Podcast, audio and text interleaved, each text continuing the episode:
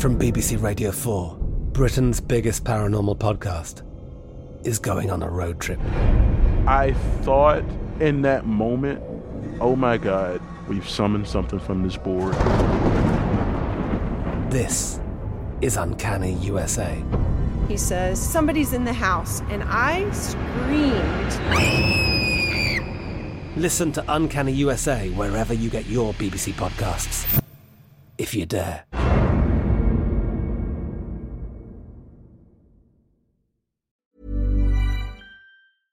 Hi everyone, welcome to Dan Snow's History. We've got history royalty on the podcast today. For the first time, I'm very pleased to say we have Michael Wood. Now, here in the UK, he is just OG history broadcaster. He made it popular and cool for historians to walk around in fields wearing flares and cool shirts back in the 70s in the search of awesome historical topics and subjects. I watched him growing up. Everyone watched him growing up. And the thing about Michael Wood is he's not just a very, very gifted broadcaster, he's a brilliant writer. And he's just written a new history of China, a single volume history of China. It's another just glittering milestone in, in, in one of the most exciting public history careers on earth. It was a huge honor to talk to Michael on this podcast about history. This was a live episode once a week. We let History Hit subscribers join us for a live record of the podcast. I steal all their best questions. They write them up in the Zoom as comments. I steal them, pass them off as mine. So it's a, everyone wins well, I win. If you want to join in those live Zoom podcasts, please go and subscribe to History Hit TV. You get many other benefits. You get access to the Netflix for History, galaxy of history documentaries available on there, new stuff being added all the time. You get to listen to all the back episodes of the podcast, and you get to join the live Zoom chat once a week. We've got Margaret Macmillan coming up this week, all sorts of great people. Uh, some of the world's best historians on that uh, that live weekly podcast. Use the code POD1. That gets you a month for free, and your second month which is one pound, euro, or dollar. And then uh, become a subscriber. Join the revolution. In the meantime, here's Michael Wood.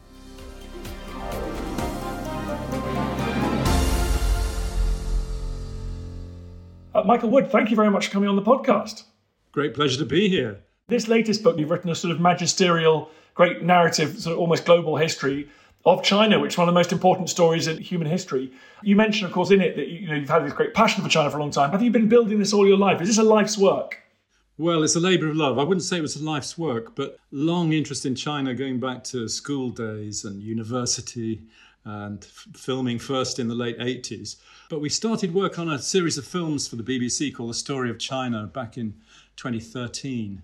And since then, we've done, we did those six films. We did five films about the reform and opening up 40 years ago with eyewitnesses. And we've just done a film on China's greatest poet, Du Fu, with Sir Ian McKellen doing the readings brilliantly, as you'd expect, you know.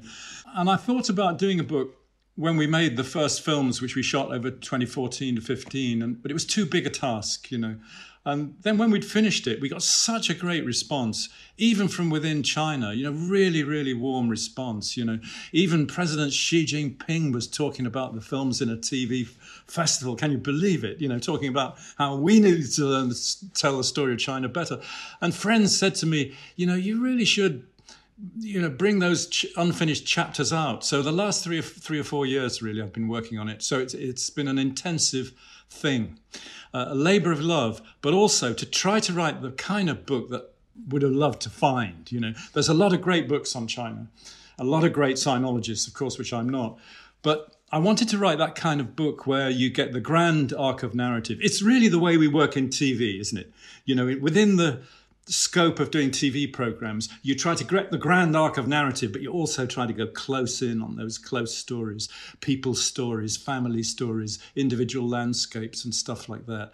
So you're you're going from the big to the small. So I wrote the kind of book that I really wanted to read, I think, and there's lashings of voices, because, and I'm sure you agree, Dan, that when we're interested in history and we study history, most of all, you want to touch the people of the past, don't you? And you want to hear their voices. You know, what were they like? How did they feel about the events that swept up their lives? You know, in what way are they like us? In what, in what way are they not? So the voices are everything. So the book's full of voices, and some of the voices are really amazing because they're brand new discoveries. You know, they've to give you an example, they've just published the letters of Qin dynasty soldiers from the campaigns in which the first emperor, Qin Shi Huangdi, conquered China and united it, you know. And these have just been published. They're like the Vindolanda tablets from Hadrian's Wall, only much more loquacious as you'd expect with Chinese people. You know, uh, we're just on campaign. We're fighting against this town in Henan. Me and my brother uh, don't know how many of us are going to be killed or taken prisoner or wounded. That's for the future. But, mum, if you can go to the market in Anlu, I need a really nice shirt and smock made up. Can you do this or do that? If you can't find the right material, um, send me the money. Um, you know, how's auntie so and so? Is the marriage taking place? That's the kind of detail. So that's what I've homed in on in the book. But being in China is the best thing. You know, I suppose I've, in the last few years, I've done about a dozen visits and uh, and I love it. You know, been, I remember my, one of my daughters saying, you know, oh God, the story of China's over, Dad. You must be really pleased you don't have to go back. And I said, I can't wait to go back. I love the, I love China and the sociability of the people and affable and sociable and fun and and uh, and the more you immerse yourself in in the real culture, then the more you understand about the things that have been passed down. You know, when I first went in the early 80s, I thought the old tr- cultures of China had been smashed by Chairman Mao, you know, Cultural Revolution, all that stuff, that it was gone. You know, the war against old ideas, old customs, old beliefs, whatever Chairman Mao said, had been won by the communists. And now you go back and you, you know, I mean, we went back in 2013 to see old friends and we went to the Qingming Festival, which is the ceremony of the ancestors, where which Mao had banned, where you go back to the grave of the ancestral founder or the oldest member of the family and you do the rituals for the ancestors. And it's come flooding back, you know. And we, I remember filming it with the family in 2014 and the daughter, Qin Baoxin's daughter, the head of the family, saying, you know, look, if you're going to come with a film crew, you mustn't let us down. Don't change the schedule. You've got to come because if dad knows that you're coming, he'll really pull all the stops out. And when we arrived on this wooded mountainside outside the little town of Wuxi that, that April, you know, 400 people turned up from all over China, all bearing the same surname to, to do the rituals for the ancestors. And this is everywhere now. So when you ask this question about familiarity, the more you did that, the more comfortable you felt in it, the more you understood, the more f- family stories are told. And, and that was very enriching. So the book's actually got quite a few families that run through the last thousand years with their family histories, wood block, block printed that they saved from the Cultural Revolution, you know.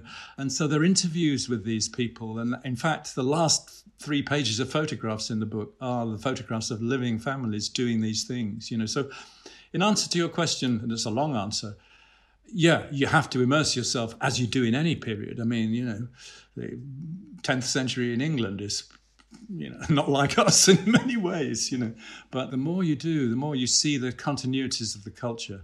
And of course, you, the more you understand the, the, the humanity of the culture. If I was a historian from Fiji and I was suddenly doing Western European history, I think I might find the relationship between church and state pretty weird right? What are the elements of Chinese history that were hardest for you as a Western scholar, do you think, that felt different to how the forces that tend to drive European history have gone? Religion hasn't been the, the center of Chinese conception of the world and humanity. It's not that religion isn't important, and it's a really rising force now. It's not that Buddhism wasn't a massive cultural influence on China, but the essential core of Chinese belief about humanity and society didn't come from a theocratic system with a with an overarching deity or any of that. You know, Confucius never talks about the afterlife, and in the West, of course, a theological system. I mean, uh, you know, Tom Holland's just done a really dazzling book, Dominion, about uh, you know the way we in the West still think like Christians, even if we think we're not. The Chinese think like Confucians, and that monotheism you start to see as a Western and Near Eastern idiosyncrasy rather than a universal value. It's a cultural, civilizational form. And China's not like that at all. And uh, so, what, what I would say to the person from Fiji is that there's a pull in Chinese history from very, very long ago, probably from the late Bronze Age, but certainly from the 10th century BC onwards, between authoritarian, often ferociously authoritarian governance, where the state is everything, disorder is to be feared above all else. You know, better a, a year of tyranny than a day of anarchy, you know, that kind of thing. And on the other side, the conception of virtue being a guiding rule in society, which of course Confucius codified. Confucian values benevolence, kindness, virtue. The ruler must be good and virtuous, and then the ruler possesses the mandate of heaven. If the ruler is not, the ruler loses it. So the pull between those two big ideas, you know, what they call the legalist form of government. The first emperor, you know all about the first emperor, you've been and seen the terracotta army, you know. That's one side of the story. And the other side is is this conception of morality at the heart of civilization. Chinese civilization had morality at the heart of it, and not given by a god, devised by men you know so i would those things i think are interesting and i think that absence of religion is a in that overarching sense is, is, is a really interesting thing when you come from a society where religion, as you say, has been so important. What about familiar? When did you feel this is stuff that feels very universal, that feels very familiar, whether it's factions vying for the throne, whether it's regions breaking away and being brought back in under imperial central control? What are the things that remind you of the universality of government, the nexus between cash and armed forces? What, what is it? Yes, in one level, you say the story is one of coming together and breaking up. Famous novel, The Romance of the Three Kingdoms, begins. The first lines It is a truth, universally acknowledged, we might translate it as, that the empire which is united will fall apart and the empire that falls apart will come back together again. So that breathing in and out of Chinese civilization is, is a characteristic. You know, somebody once said that in the West, our conception of history is the rise and fall of many different civilizations Egypt, Greece, Rome, and the Charlemagne, and the Middle Ages, and Spain, and so on. In China, the conception of history is the rise and fall and rise again of one civilization. And I think that's the thing that you observe as you see the curve of Chinese history. You know, we look at China and we think, you know, it's so big and it's so long lasting. It's the longest lasting state in, in, in continuously existing state in, in the world, you know, and you imagine as they did in the 18th century, looking at China, that the Europeans did, that it's always been like that. There's a kind of monumental stability to it. And actually, it's not like that at all. You know, there have been cataclysmic breaks in Chinese history with unbelievable violence. And, and how China ever got reunited, uh, by all the normal rules of history, you would have expected it to have ended up like Europe with a load of separate countries which were forever fighting each other.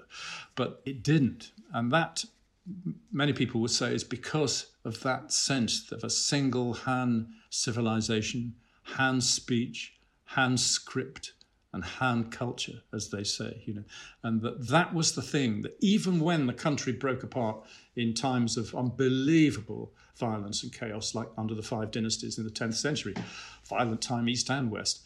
Nevertheless, you get um, um, not only philosophers but fighting men and governors and and uh, uh, you know men involved in the nitty gritty of warfare. All of them still holding that ideal that that we must try to attain the united rule again. You know, so that's deep in the DNA of China really, really deep in the DNA of China. And they value it more than, well, you know, the, the, as you can see today, as you've seen through the last hundred years, order is, is, is above all else. You know, there's a famous uh, uh, moment that Deng Xiaoping's translator was telling me when we were interviewing him a couple of years ago when Deng had gone to America and he was talking to Jimmy Carter and Jimmy Carter started moaning about American politics, and Deng, through the translator, shook his head and said, "You think so? You should try ruling China."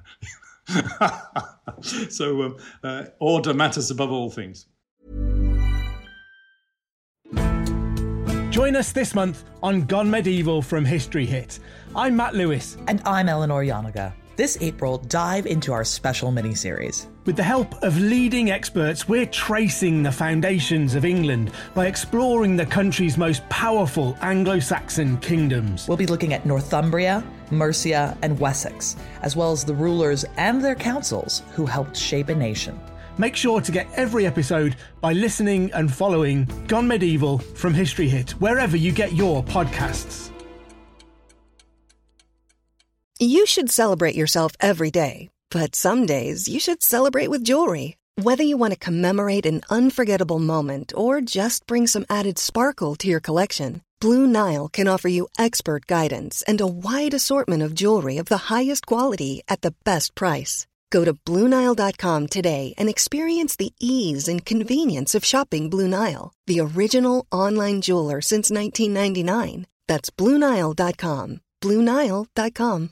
When you drive a vehicle so reliable it's backed by a 10 year, 100,000 mile limited warranty, you stop thinking about what you can't do start doing what you never thought possible. Visit your local Kia dealer today to see what you're capable of in a vehicle that inspires confidence around every corner.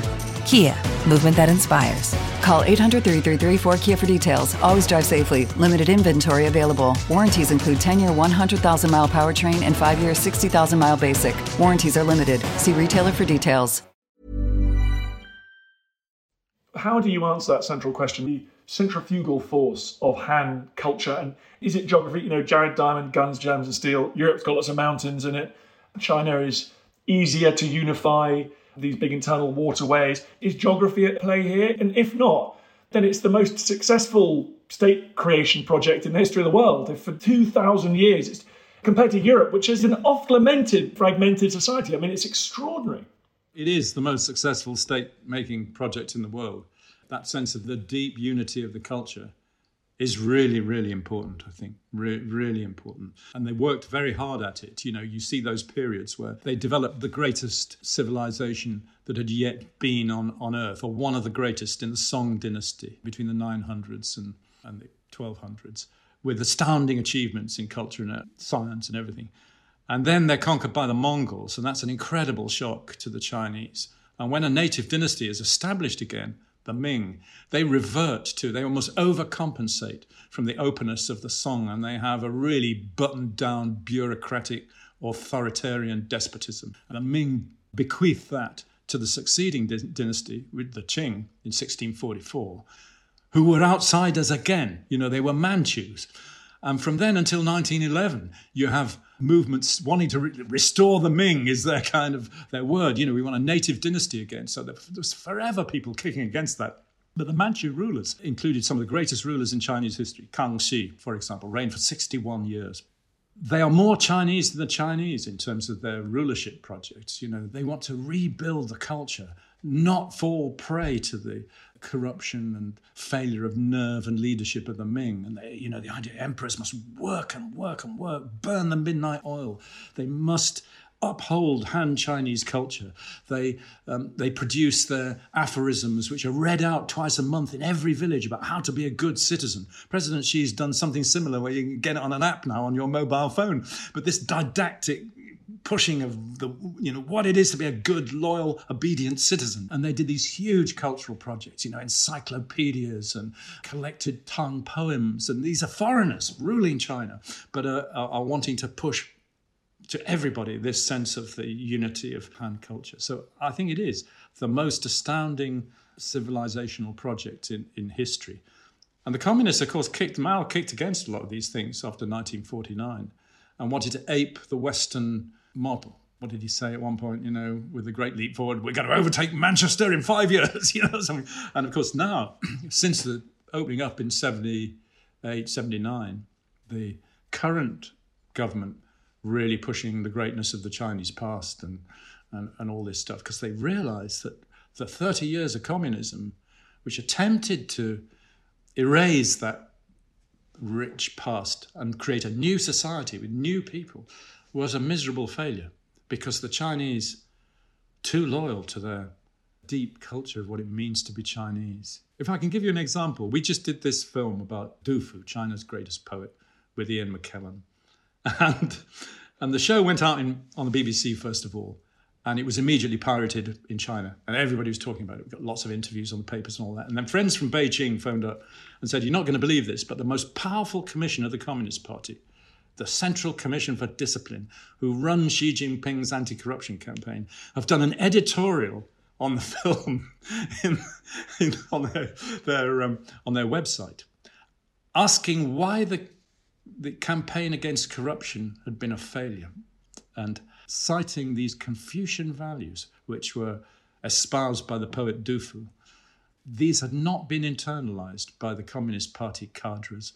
And this is why we have essentially failed in this task we've set ourselves. Brutal punishments, carrot stick, killing the monkey to catch the, you know, all those phrases they have. But they themselves were citing their greatest poet, the poet who they see as the conscience of the nation. who lived in the 8th century, who enshrined in literature the values of Confucian society. And they are taking that perspective on their own failures today. These debates are amazingly active in China. And history is a really dynamic force. You know, you can quote a story from the past and you don't have to say anything else. People immediately understand that you're really talking about the government. In the same way, the bit of Chinese history that sinologists seem to think is more important for us to know about and realize is, of course, the century of humiliation, mm. uh, the burning of the, one of the great acts of vandalism in, in world history, the burning of the Summer Palace by the British Indian Army. British force. That has a clear purpose in today's China, doesn't it? So the 19th century history of China is a very hot topic that you'll have experienced and talked about to friends and interviews out there. Yes, yeah, it's quite interesting though because I know Chinese historians now. This this narrative of the century of humiliation and China's victimhood. There's a lot of Chinese historians now completely fed up with that and really think the government should move on. You know, uh, the the Opium Wars happened, and I know one or two Chinese historians who say, look, we've got to view this more creatively. You know, that every dynasty that ran into trouble, that lost the nerve at the top, the great power of good rulership needed an injection of something new to transform itself or for a new dynasty to take over. And one Chinese historian I know, she says that, uh, you know, the British were the catalyst for today's China. It was the British who were the catalyst. And it was what happened in the treaty ports like Shanghai, where the Western world really came into China in the 19th century the banks and the telegraph and international communications and international culture and and so uh, this is not in any way to excuse what happened because it was horrendous what happened. And we can talk about what the motivations were of the British why they felt they they could only act that way. There were critics in China at the time who said we shouldn't we should take this very very carefully and not be doing what the government's doing. You know the people who argued against the government's positioning but think uh, it lasted for a long time, that idea of the, the century of humiliation. But they definitely have now risen away from that and they're now flexing their muscles. It became apparent fairly soon after Xi came in in 2013 or whatever it was that um, a new world was being made. I mean, what's interesting about the 19th century reformers, though, was of course there were many debates even before the Opium War about what the future held for China. And did the old imperial system still serve the state? Were there changes that should be made? Should some more constitutional form of monarchy be brought in? And then, of course, after the Opium Wars and the catastrophic Taiping War in the 1850s, and 60s, worst war of the 19th century, then reform became an absolutely massive consideration for the Chinese. And you get all kinds of trajectories rising at that point. Some of the reformers, of course, were banished, went to Japan to try and fight their cause. But many of these threads arose and into the early 20th century, of which communism was one. And it, maybe it was an accident that the communists won in the end. I mean, Mao once indicated that he thought that it was. But a lot of these trajectories are still active. I mean, feminism's a really interesting question. I'd look at it in the book. You know, there's some really great Chinese feminist writers from the end of the 1890s, very beginning of after 1900. He Zhen's great feminist manifesto of 1907, at the same time that the suffragettes are fighting here, if you read it on a piece of paper, you couldn't believe that this is written in um, late imperial China, but it was. You know, so late imperial China was a very, very dynamic, very dynamic place, and the biggest battle of the Chinese people was with their own deep traditions of government, which they felt by now were really past their date and were cannibalizing the young, as Lu Xun put it. My last question is in, in terms of that historiography changing as well. Is I've been all Orientalist in this conversation and regard China as this kind of exotic entity that I know little about. But really, in terms of the scholarship of the second century BC, we're talking more about trade and transmission across the Silk Road and possibly even Greek artisans or Greek trained artisans helping the first emperor with his burial necropolis. Should we think more about China not as this kind of isolated thing that's quote unquote discovered in the early modern period. During the course of writing this book, were you seeing that kind of transmission like you get with feminism in the early 20th century? Was, was that transmission at play throughout the last 2,000 years? I think it was. People have this view of China as a kind of closed civilization, don't they? You know, behind the Great Wall. But actually, it's always been open to influences, and, and in certain periods, amazingly so. A while back, I did a Vox Pops with the Chinese public in the Shanghai Expo, where there's a fabulous animation of the Kaifeng scroll from the 12th century, a giant electronic reproduction of it. And I asked everybody, what's your favorite period of Chinese history? And I'd say about 90% of the Chinese punters said the Tang dynasty.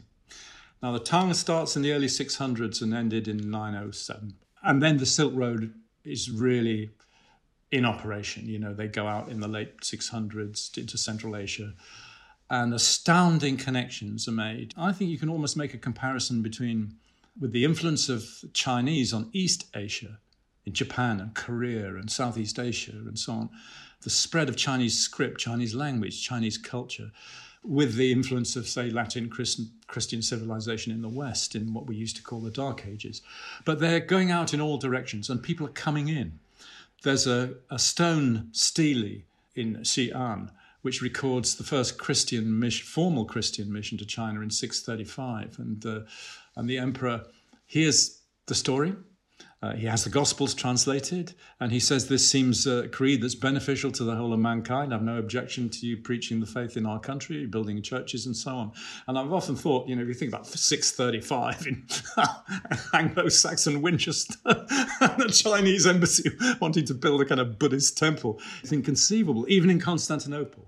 And that's just one of many, many of these kind of missions. You know, Xuanzang, the great traveler who goes all the way, a 16 year journey, all the way through Central Asia down into India, and goes back with 600 manuscripts of the Buddhist scriptures to translate uh, and, and, and, initiates a phase of real opening up of cultures where hundreds of Buddhist monks and scholars travel across India, Indonesia, by boat, by the Silk Road. It's an amazingly open minded time, I think. And it's very easy to to forget that there are those moments like that in Chinese history, I think. You know, even in the Qing dynasty in the 17th century, they've got Jesuits, scholars, scientists in the court, Jesuit artists bringing Western artistic ideas to the, the Qing court. We underestimate their adaptiveness and their willingness to open up at our peril. Michael, we could go on talking about this all night, but I mustn't. I have to let you go. Thank you very much for coming on the podcast. The book is called the story of China. There we go. With a wonderful dragon on the front. You've got to have a dragon, haven't you? The imperial dragon. So, Michael, thank you very much indeed. Good luck with the book. Thank you very much.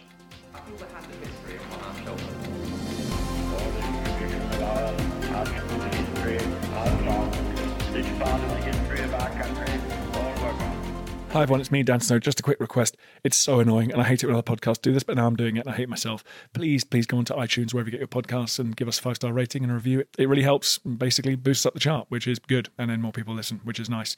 So if you could do that, I'd be very grateful. I understand if you to subscribe to my TV channel. I understand if you to buy my calendar, but this is free. Come on, do me a favor. Thanks.